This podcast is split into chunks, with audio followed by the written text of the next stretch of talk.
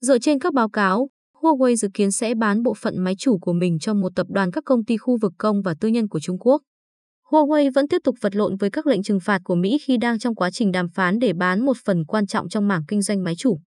Một đòn chết người đối với nhà vô địch công nghệ Trung Quốc là cách mà người ta mô tả các lệnh trừng phạt được Bộ Thương mại Mỹ công bố vào ngày 17 tháng 8 năm 2020. Họ sẽ hạn chế bất kỳ công ty bán dẫn nước ngoài nào bán chip được phát triển hoặc sản xuất bằng phần mềm hoặc công nghệ của Mỹ cho Huawei. Theo Bloomberg, điều này đã ảnh hưởng mạnh mẽ đến Huawei, đặc biệt là mảng kinh doanh chất bán dẫn và bộ phận di động, khiến doanh thu của công ty giảm gần một nửa trong báo cáo tài chính gần đây. Do lệnh trừng phạt của Mỹ, Huawei không thể mua bộ vi xử lý máy chủ x86 từ Intel, buộc họ phải tìm một tập đoàn trong đó có ít nhất một công ty nhà nước tham gia.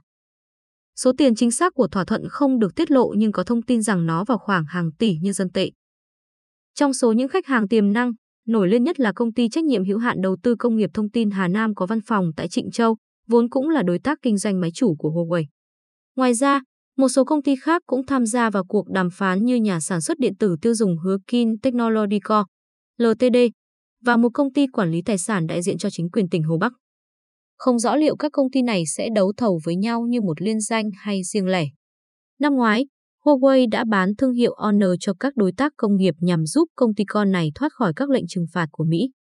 Điều này đã giúp Honor tung ra một loạt smartphone như Honor 50 và Magic 3 đi kèm chip Qualcomm và các dịch vụ Google. Tuy nhiên, chính phủ Mỹ hồi tháng 9 cũng có ý định để đưa Honor vào danh sách đen như Huawei.